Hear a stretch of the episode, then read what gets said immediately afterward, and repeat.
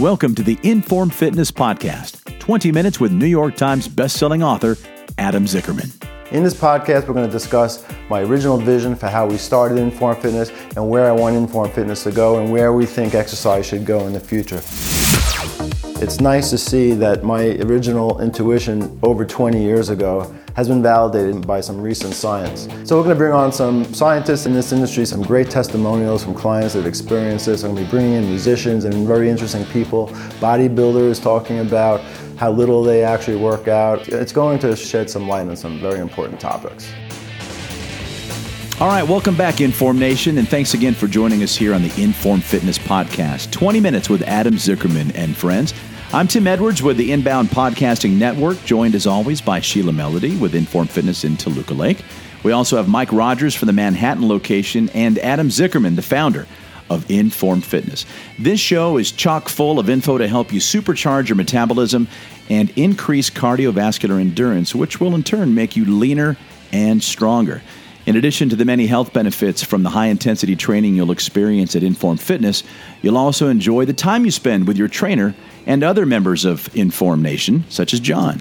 Uh, my trainer, Sheila, um, very knowledgeable, incredibly friendly and warm and, and conversational. And, uh, you know, when you come here, you know, you, obviously you feel like a client, but you feel like you're coming back and just hanging out with friends. Like, hey, here's what we're doing this week. Cool, all right, how you been? And it's always very conversational. So that adds a fun element while, you know, you're burning your muscles. I know John is is awesome. He's been coming for about a year, and he, he takes it very seriously, and so therefore he's getting a lot of benefit from it. You know, so he, he's a great client. He he's uh, achieved so much. He's doing like over 300 pounds on the pull down. Very proud of him. That soundbite you heard from John is just one of many soundbites that we're going to include here in the Inform Fitness podcast, 20 Minutes with Adam Zickerman and Friend. And that came from a series of testimonial videos that my company, Inbound Films, is producing for the Toluca Lake Inform Fitness location. And if you'd like to see more of John's story and maybe grab a glimpse of what this slow motion, high intensity workout looks like, jump on over to informfitness.com. We'll have a bunch of videos over there for you. And while you're there, you can also check out Adam's blog, which has over 30 informative topics regarding this protocol. And one of the topics Adam tackles is stretching. And Adam, I got to tell you, at first glance, when you first look at uh, Gumby there uh, at the top of the stretching blog post, uh, you would think that your twist on stretching your muscles prior to exercise is something you should do. But after reading the article, that's not necessarily the case. It seems to, it's almost sacrilegious to say you don't need to stretch before uh, a workout or, or a sporting event because it's part of our culture. Speaking of culture, so you hear that siren in the background. Just, just Yeah. you know, if you're listening to this podcast while you're in your car, you're not being uh, chased by a police officer. And we're there.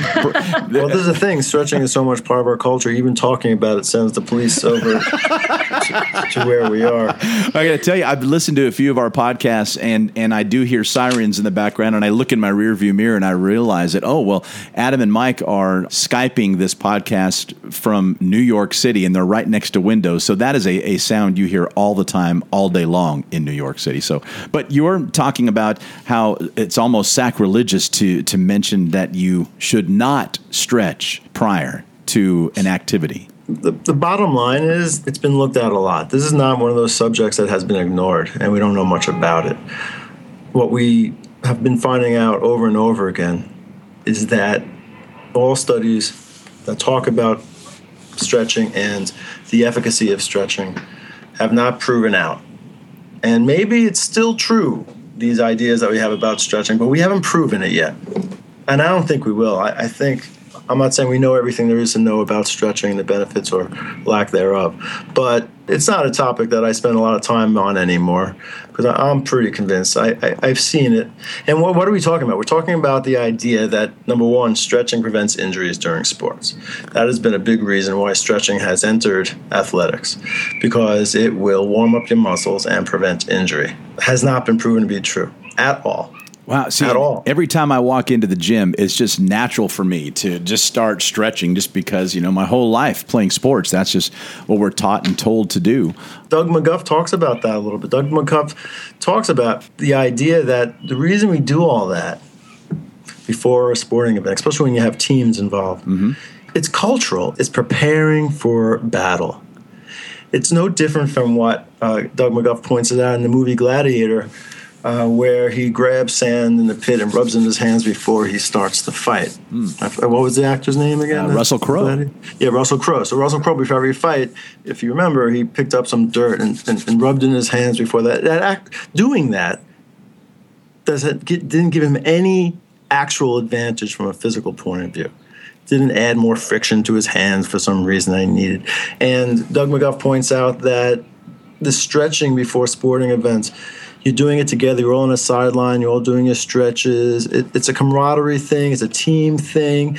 It feels good to do that together and prepare. Even if you're all doing your individual stretching, but you're all doing it together. You're all stretching and doing. It, it definitely has a sociological element to it, but not a physiological element, is what you and Dr. McGuff is saying. No, remember we have to differentiate. I mean, and maybe define what what we're talking about when we talk about stretching. What is stretching, right? Uh, we're not talking about the kind of stretch you do in the morning, or, or cat and, or dog does when they wake up in the morning, and that that uh, downward dog yoga kind of just feel good stretch. There's nothing wrong with that, you know. We're not talking about that, and, and, and some of that stuff will will straighten your spine a little bit and, and, and get you moving, but it doesn't warm up your muscles it doesn't warm your muscles. And, and, and one of the things that I talk about in my blog and research, research has shown in regards to uh, warming up your muscles is what you're actually doing when you're stretching, the kind of stretch where it's a static stretch, you're holding a position that's somewhat uncomfortable for a little while until it's not uncomfortable anymore, that kind of stretch. Uh, that kind of stretching for, for a cold muscle actually is very dangerous. And not only is it helpful, but it's many times detrimental. To take a muscle and put it at its most vulnerable position, which is the stretched position, that is when the, the filaments of the muscle are at their most vulnerable and weakest point where they're most vulnerable to tear. And here you are going into a static stretch thinking you're warming up the muscle. Stretching actually takes blood away from the muscle. Only contraction actually brings blood to the muscle, which is what you want to do. So a warm up is you're much better warming up just by kind of, you know, light jog in place or or you know, walking around even you know just walking around if, if you just got out of bed and move a little bit but actual stretching static stretching has been shown to also make you weaker, not just maybe tear a muscle and hurt you, but if you're not hurting yourself, at the very least, you're making yourself weaker after a series of static stretches. And think about this you're making yourself weaker going into a sport that you're about to play for 60 minutes or so, something where you need as much power and speed and endurance as possible, and you are doing this ritual beforehand, making yourself weaker before you enter into it, it's not logical. It doesn't make any sense. That's and, and this research is out there. It's not like these coaches don't know this, but you're never going to see an athlete not stretching before an event. Well, let's use, if you don't mind, Adam, if I can interject. So I'm a softball player, and I've been playing baseball my whole life for softball, and and so before the game, we warm up. We we take the ball and we you know we loosen up and we play catch to warm up. And I find I certainly get much more benefit from that, and I can throw harder after about maybe two three minutes of some light toss, and then we start firing, and it feels good. Now right. the other type of warm up is you know when you're almost 50 years old like me and your legs are are like they are and I, I feel really tight. And so maybe this is i'm just conditioned this way but i do stretch my legs and, and i feel better or looser. Do you think based upon the research off some of the references that you include at the end of your blog post indicate that it's all in my head than it is in my body and stretching my legs before i sprint down to first base and pull a hammy maybe a little bit in your head, but maybe it's also because you're not doing the kind of stretching I'm talking about. Again, we have to hmm. make sure we understand the kind of stretching we're talking about. Light stretching before you're about to go into a game where you're just kind of bending over a little bit and stretching your back and your hamstrings a little stretch, and you're not doing it very much or very painfully. You know, there's a little side bend here and there, throwing the ball around lightly, you know, walking around chatting. If it's not a serious stretch, you're okay, and and that's fine. Like I said, you know, like the way a, a dog or a cat stretches when they wake up in the morning, that's all good. I'm not talking about that, but if you ever sat and watched a bunch of soccer players before a match, or if you sat and watched a bunch of football players before a match, they are doing a lot of those hurdle stretches where their their legs behind them and their quadricep is, is, is, totally stretched, and they keep it there for a while. And they're bouncing and they're right. trying to make it looser and looser and looser, and doing the other leg, and they're doing all these serious static hold stretches that really are damaging their joints, and they don't realize it right away because they're athletes and they're flexible and uh, but maybe it catches up to them even, later. they don't even understand the insidious damage that they're doing. And then they're going into a sport that's ballistic. And then you know by the time they retire or way before that actually their careers are cut short by an injury mm. they never connect all that stretching to the possible injury. They actually might say well i might have got injured sooner if i hadn't done all that stretching. I mean all the research is not showing any of this to be true, any of it. You're promoting ease of mobility. Uh, I think the the warm up is not in the stretching itself, but in a very slow progression of the mo- the movement that you're trying to do you know. So there's the difference Adam, between stretching and warming up, and that makes sense. I can visualize that uh, having played softball, where instead of you know getting down on the ground and doing those hurdle stretches, which we were taught to do, get to the point where it hurts and then hold it for 15 seconds and then switch legs. Right, the damage that can be done there. Really, just kind of go through the motion of the sport loosely until your muscles get warmed up. Am I understanding that correctly? Yeah, Exactly, you are. What about with with yoga? Okay, so let's go into yoga. Sheila, I know that you've done yoga for, for many, many years and participated in Bikram yoga and other forms of yoga. How does stretching tie in with yoga and high intensity training? How does that all fit together? I do yoga for totally different reasons than I would do strength training. And um, yes, it adds, but you're doing yoga, you're specifically kind of trying to, there's more of a core balancing and you're, you're holding positions um, while breathing and kind of releasing, you know, tension. That's kind of how I look at it. Well, Tim, you just yeah, Tim, you just brought up a question that that indicates a, a, common misunderstanding about yoga in general, which is yoga is good for your flexibility or good for stretching. Right. That's how I always perceived it. I've never participated. No, I mean, what, yeah. yeah, what what Sheila's saying is it's really more about holding certain positions and and and it's kind of like static weight training in a way. It's just holding yeah. positions, and, and hmm. sometimes they're not hard positions to stay in, and that's where you do focus on your breathing and all kinds of other things. And it has a meditative, I think, benefit to it. And I, and I, I I'm more of somebody who uh, feels that the the more the meditative breathing yoga is more beneficial than let's say some of the more physical yoga like a Bikram yoga for example is very physical and that is on the continuum of exercise, it's getting closer to what weight training is. So if you're going to go towards mm-hmm. weight training, you might as well just do weight training because yoga is quite uh, inefficient.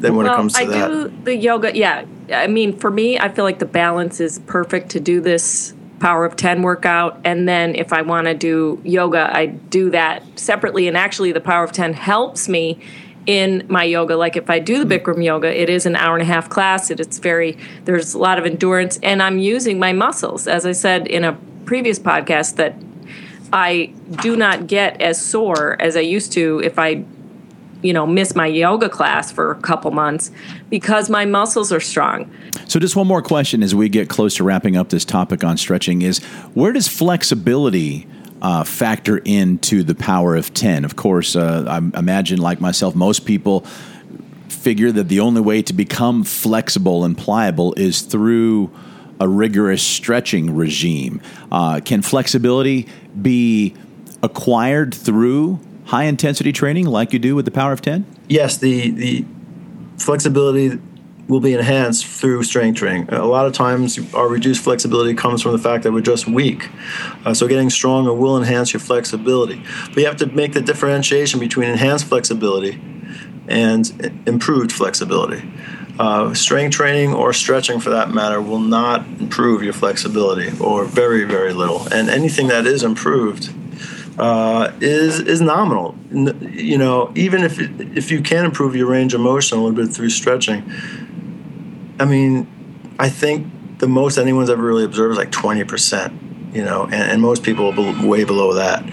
So for what purpose? And, and if, you, if you're going beyond 20%, you're oftentimes creating an injury in the connective tissue. Wow. Probably. if you're going, yeah, I probably say if you're going beyond ten percent, you're Yeah, going, or uh, you know, whatever it's a very is. low tolerance for it, and and then the question is, is there any benefit to that? And again, there doesn't seem to be any benefit. Matter of fact, studies are showing the opposite. When you know they went into these studies thinking they were going to prove that flexibility is good, and they find, and then then these studies end up finding out the opposite. Wow. That flexibility not only isn't it good, but it creates joint laxity and joint problems. Hmm. That- Isn't there a whole thing too about as far as the understanding of what is flexibility? Like you're born basically it's just like your muscle, you know, the, the DNA and, and your genetics and how you're born. Some people are just a little more flexible and they always will be, right? and Of course. and then yeah. Of course. And a lot of people say they lose flexibility as they get older. Well, that's not necessarily a problem either or, or, or a bad thing either. And, and it might not have to, it doesn't probably have anything to do with your muscles. It has to do with your bones are changing. Your, your hip sockets are developing more and deeper, and your, your femur gets larger as we get older. And quite honestly, you end up becoming less flexible because of that, which is a physical thing. It's not something you can change. I think the word flexibility sometimes is it's the word that everyone's used to, but it's not necessarily I think how we should be thinking about it. I always think about it as ease of mobility to do whatever you're trying to do. The more stable you are, the less flexible you are. Uh, the more flexible you are, the less stable you are. This is reminding me of a story I heard once about this woman who was really into yoga and she was just like, you know, really flexible and everything. And then by the time she was in her, you know, I think late 50s, she literally had to get, you know, hip replacement because she had totally overstretched and, you know, ruined her hips. Mm-hmm. And, you know, so what what we do is is protect your joints and hips with you know this by strengthening the muscles to support them like what mike was saying making them stable So to sum up, let me just list once again the things that we expect from stretching that we don't get. Okay, first of all, stretching does not improve your flexibility. Stretching does not warm up your muscles. Stretching makes you weak. Stretching leaves joints and ligaments vulnerable to injury, and overstretching causes injury. So those are the things that we are finding out happens from stretching. So buyer beware. Buyer beware. And again, we invite you to head on over to informfitness.com to review the blog post that we discussed today. It's really easy to find. Just click blog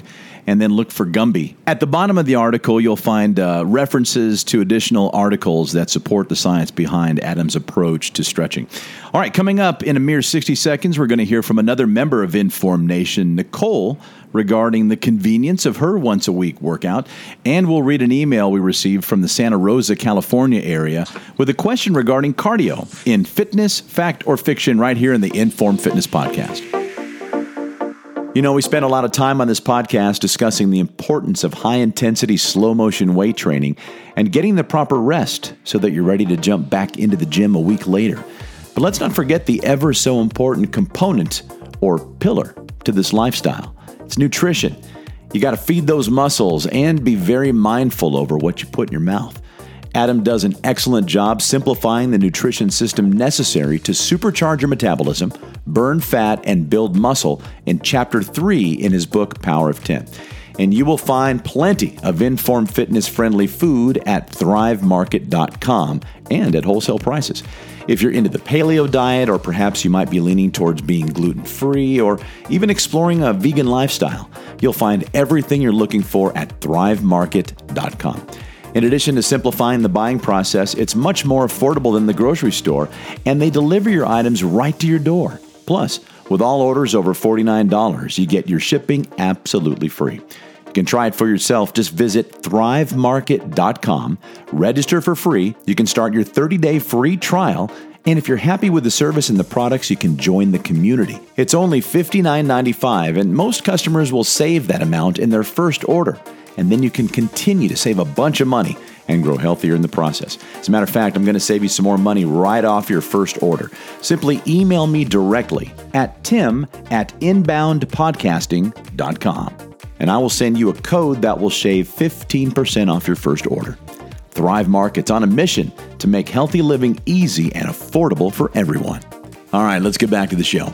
Let's hear from Inform Nation member Nicole, who absolutely loves the convenience of a once a week workout. The convenience is huge. I do work a full time job, um, so having you know only one day a week that I have to commit to a workout has made my life less stressful because the pressure of having to think that you have to work out three to five times a week um, can kind of take a toll on you. So the once a week, it definitely works with my you know job, personal life, and it's been really great. So there you have it, the psychological benefit of this whole workout. Mm-hmm. Just a thought of working out five days a week can raise your cortisol levels. I mean, just the stress of just thinking about what you have to do. And the pre- she said a key thing, something that I wrote in Power of 10, and that is the pressure is off. That's huge. That is so huge. Not to mention the fact that it's sustainable because you come, you do your hard workout. It's hard, I get it you don't even want to do that one workout, but it's one workout 20 minutes a week and you do it because you have to do it. And it is relatively stress free and it's sustainable, something you can do. You can kick yourself in the butt to say, just do your 20 minute workout once a week, you wimp. and you get yourself to do it. It's not as easy to get yourself to psych yourself up to do your five day a week workout every single Monday that you start your week. Well, I got to tell you, Adam, I, have been trying various types of workouts my entire life. All of them required me to participate three to five times a week, and I quit all of them. and now that I've been doing the Power of 10 workout at the Inform Fitness location in Toluca Lake, I've been going since November, the middle of November, and I've only missed one week because it's it's doable it's easy. It's easy to fit into your schedule. If you can't fit it into your schedule, then then you probably have some other time management issues you need to deal with for sure. All right, uh, time for another feature here on the Inform Fitness podcast. It's fitness, fact, or fiction. We've got an email here from Rachel from Santa Rosa, California. Rachel writes. Hello, Inform Fitness podcast people.